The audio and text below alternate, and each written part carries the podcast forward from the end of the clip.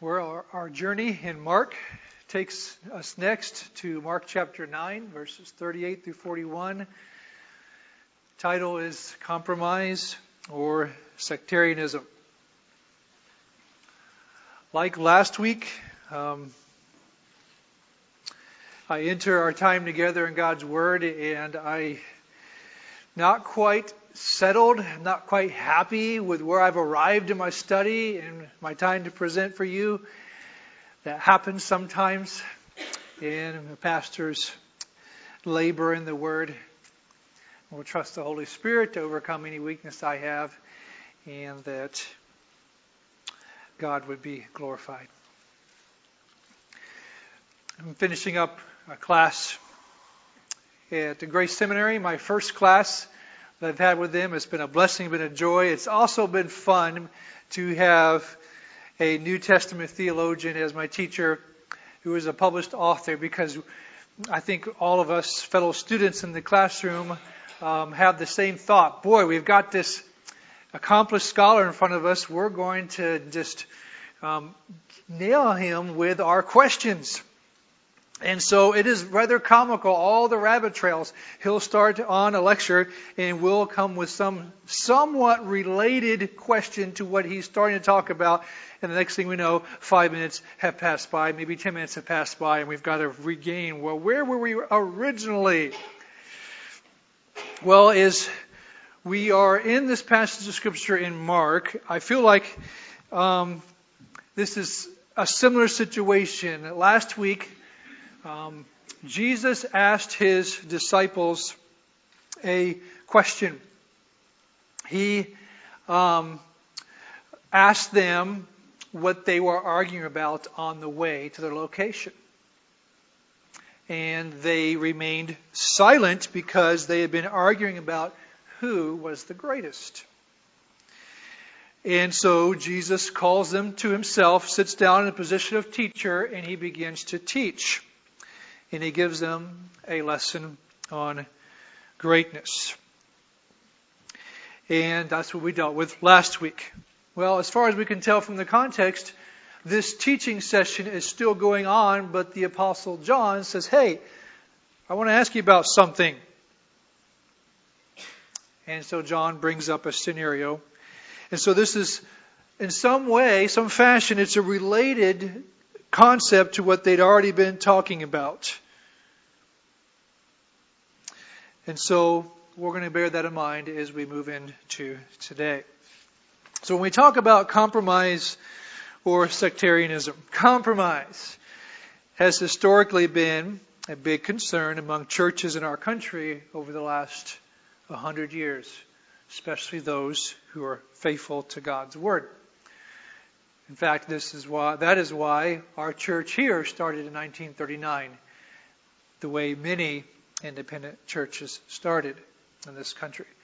Because many of the denominational churches were starting to give up their firm stance upon God's Word, and they were beginning to compromise. So when we talk about compromises, who do we work together with? And what are the boundaries? And when do we work against somebody? Sectarianism is a fancy word. Belonging to a particular sect or a group of people that holds certain perspectives. Comes a time when a particular sect has strong opinions or strong beliefs around a certain set of ideas that causes them to divide from other people Usually this is used in a negative way because a sect often is dividing upon lines that they should not divide over. An example in the scripture here in Acts chapter 11 is now the apostles and the brothers who were throughout Judea heard that the Gentiles had also received the word of God. So when Peter went up to Jerusalem, the circumcision party criticized him saying, You went to uncircumcised men and ate with them. If you read chapter 10, it's a beautiful chapter, the book of Acts, where through God's leading, it became very clear that the gospel was offered to the Gentiles as well. So here you have an example of a sect of a party of believers who were trying to draw a, draw a dividing line that God was saying was no longer necessary. So as we deal with compromise or sectarianism, two extremes, two opposites, As I deal and try to define these things this morning, I hope that it'll help us as we deal with our text today. It's, it's, it's hard to apply. Not because it isn't clear, but because it's, for me, a challenge this morning. So I, I will start with prayer as we begin and pray the Lord will lead us. And Lord, I pray that you would lead us this morning and give us direction, give us clarity. Pray that you'd overcome my weakness. And Spirit, I pray that you would drive home the lessons that you would have us to take away with this morning. In Jesus' name we pray. Amen. So, first of all, this morning, practicing exclusivity. Practicing exclusivity. Say exclusivity five times really fast together. It's, it feels like a tongue twister just to say it once. Mark chapter 9. We've arrived at our text today, Mark chapter 9 and verse 38. John said to him, that is Jesus. Remember, they're still in this circle around Jesus, and he is their teacher at this moment. Teacher, we saw someone casting out demons in your name, and we tried to stop him because he was not following us. This here that John just spoke about was a confusing situation. Imagine what it would look like to try to stop someone from casting out a demon. Here, this is, in the original, it's an imperfect tense. So it's the idea of they attempted to, they made an effort to hinder, to stop, to prohibit this man casting out the demon. It's not emphasizing that they were successful, it's emphasizing that they were making an effort to stop him. So here did Jesus' disciples see what was about to happen? We're trying to imagine here, get this situation in our head. Do they see what was about to happen and then walk up and speak against this man before he went through with it? Did it result in an argument? Maybe this is why John brought this up here, because Jesus had asked them what they were arguing about on the way, and maybe this made him think of a previous argument they had had with this man. Imagine this would be exorcist in response to the disciples who had just tried to stop him. What do you mean I can't cast out this demon in Jesus' name? Why not? And trying to figure out what the criteria was, the reasoning was that he was not allowed to do this. Now, exorcism is not a common discussion day for many in God's church. It is perhaps in some mission fields. I don't know if it's something that Annabeth has had to talk about on the mission field, but I know in some mission fields it is a topic of discussion. But here, let's just try to make it a little bit bigger picture here. What is happening? It is confusing when God's people work against each other when they should be working together. I think if I can apply the big, big idea here, that's what's happening here. Is that God's people were working against each other when they should, been, should have been working together. Now, I want to be clear here. What we're talking about is different than maintaining sound doctrine. The rest of the New Testament in several places makes it clear there is a time to stand firm against people, to work against, to prohibit, to challenge, to argue, to divide. But here, this, this is not what we are talking about today. And I will acknowledge that it is difficult for us to sort through these manners. For some people, the question is, well, what is sound doctrine? And, and how far do I have to go in my agreement before I must divide? We're not going to be able to resolve those questions today. The emphasis of Jesus' words are different. But this also done, also brings up the idea of what it means to relate to other Christ followers in our group. That is what we're trying to deal with today.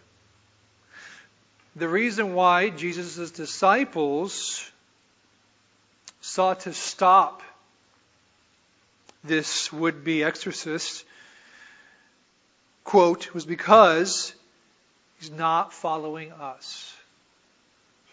Didn't say not following Jesus, it said not following us, not in our group, not under our influence and under our control. I'm trying to get the way of thinking here. This, uh, this for me was a challenge. Seems to be because someone else was not in their group, but they were doing good things in Jesus' name, they felt a need to stop them, to work against them. But as I think perhaps of maybe a more understandable thing for me is this concept of rivalry in ministry. We dealt a little bit with that last week. It is amazing the, the jealousies, the petty rivalries, the ambitions that people can have in their service to Christ that causes unhealthy and regrettable results. And last week we looked at Philippians in chapter 1, and Paul referenced that. Evidently, there were some jealousies concerning Paul, and so people, as they sought to serve Christ, sought, sought to minimize Paul's ministry and Paul's reputation and maximize their own. Whatever the reasons were in the hearts of the disciples here, it seems that it was connected to this conversation of greatness that they were just having. And I suppose why this is maybe hard for me to grasp is because in our own hearts, when we're working with other people in God's kingdom, it can just be confusing sometimes. Confusing for us to sort out our own motivations. Confusing to sort out who is truly a follower of Christ and who is not.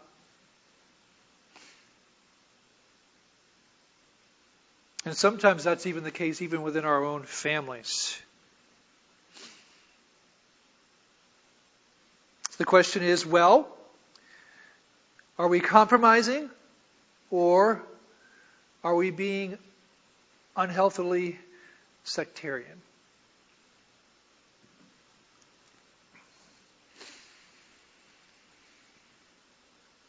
And so there is a, a, spot, a place, a condition, a perspective that can be unhealthy in how we draw our lines. In the case of our text today, that was what was happening with the disciples. They were drawing lines that were unhealthy. So, practicing exclusivity. And then next, a model for unity. Mark chapter 9, verse 39. But Jesus said, Do not stop him. John had said, We tried to stop him, but Jesus answered and said, Do not stop him. For no one who does a mighty work in my name will be able soon afterward to speak evil of me. For the one who is not against us is for us. For truly, I say to you, whoever gives you a cup of water to drink because you belong to Christ will by no means lose his reward. So here again, Jesus, in response to the exclusivity of his disciples said, Do not stop him. So I'm stating the obvious here, but there comes a point in our lives and in our ministry and following Jesus to where perhaps Jesus is saying to us, through advice, through counsel, through His Word, through times of prayer, you are working against my people when you should not. That is a consideration for us as we consider what this means for us. Next, let's look at the fact that here Jesus was broadening out the disciples. The disciples here were more exclusive, more narrow than Jesus. And so, as we consider just the plain meaning for us once again, that can happen in our own hearts and how we are serving and relating to other people in God's kingdom. We can seek to serve Jesus, and yet are we're more exclusive than what Jesus is. There is, as the title alludes to, um,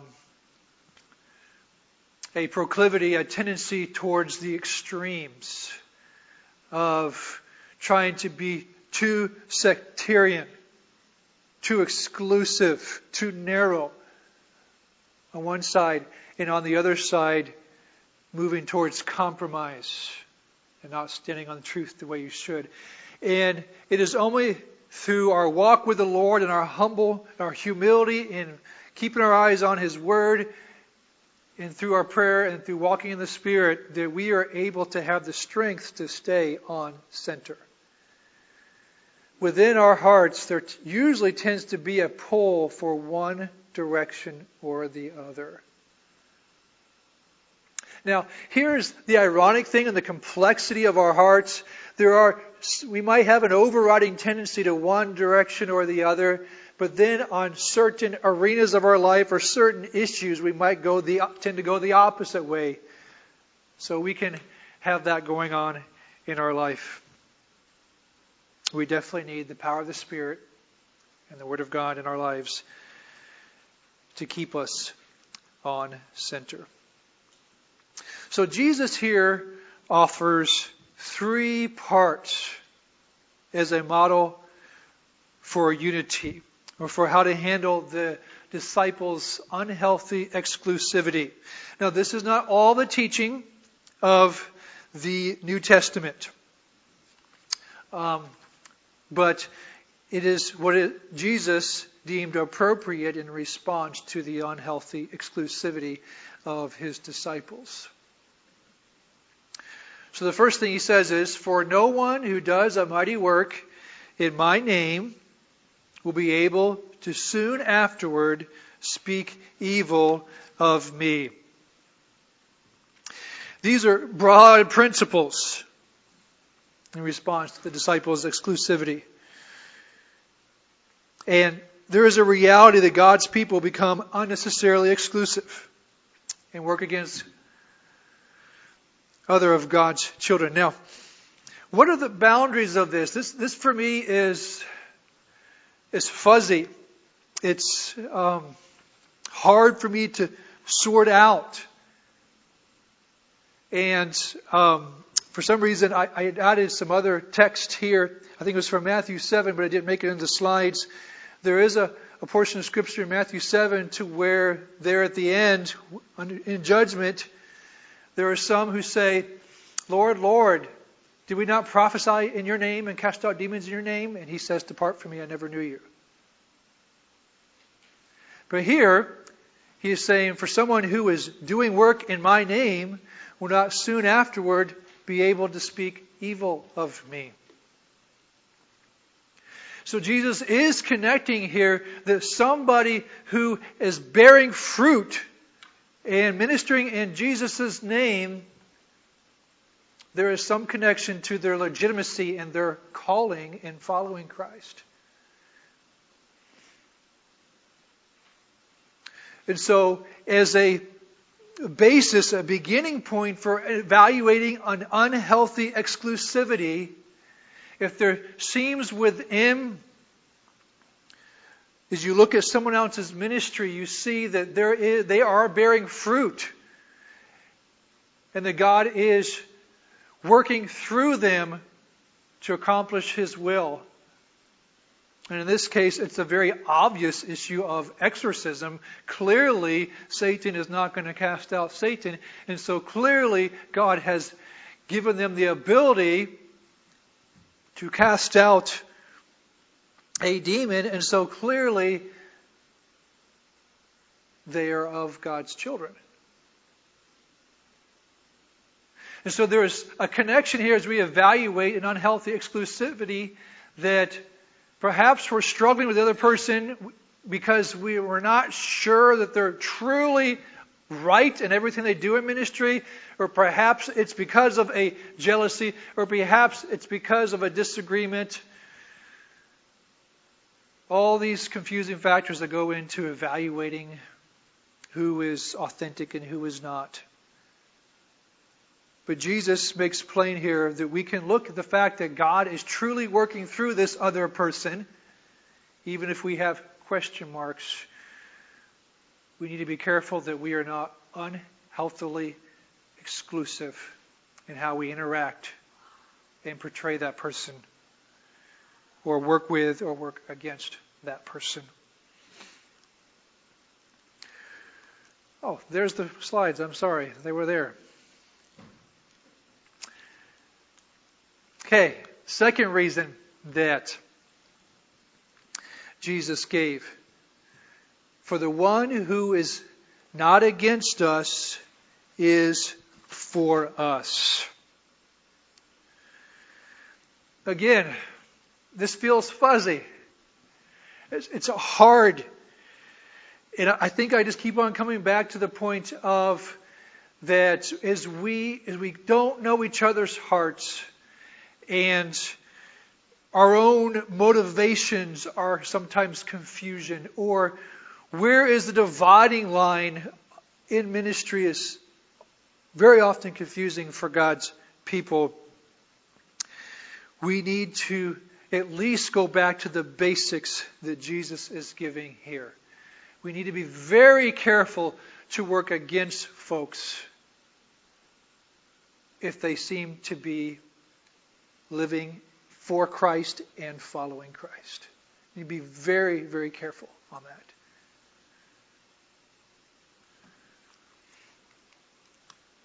The third reason that Jesus gives whoever gives you a cup of water to drink because you belong to Christ will by no means lose his reward.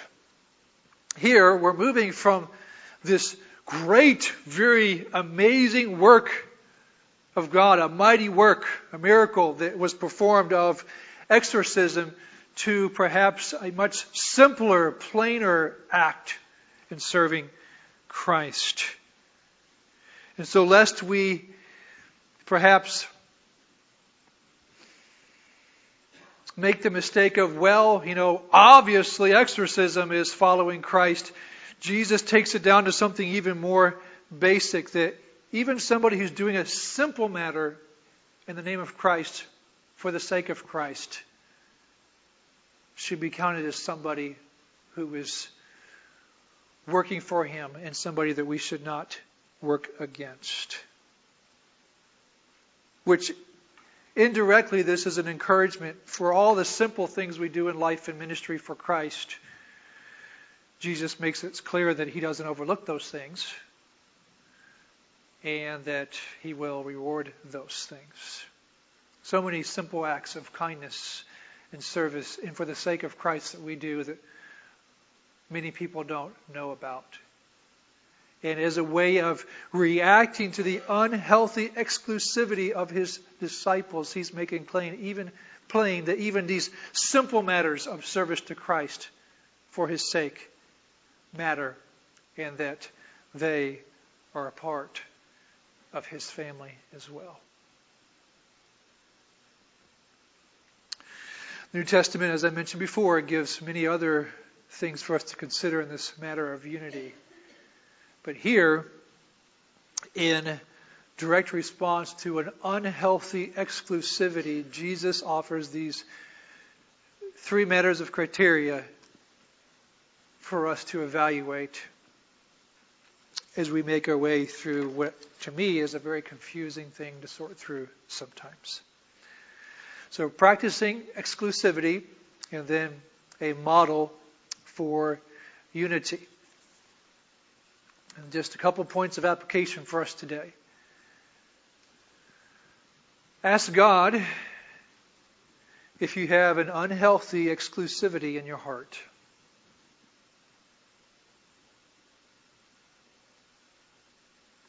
So much goes into our hearts on a day to day basis, a weekly basis, a monthly basis, with concerns for our church, with concerns for our ministry of the gospel to others, with concerns with other believers in town who we have disagreements with.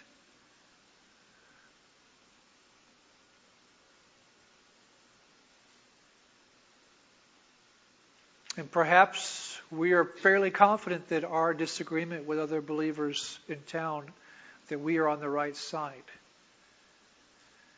Have you considered that perhaps you are right, but your heart is unhealthy in your exclusivity?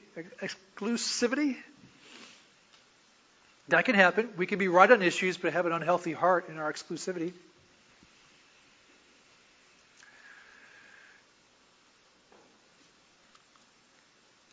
Do you have a humble heart towards other people outside of our church?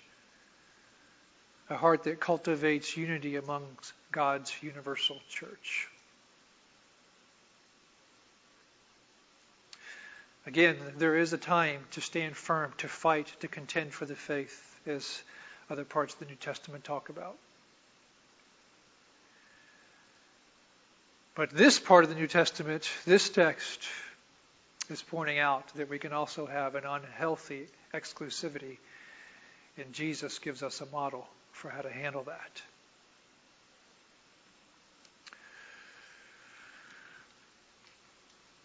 I'll trust the Holy Spirit to mop up where I've been weak this morning, and let's spend a few minutes and respond to the Lord in prayer.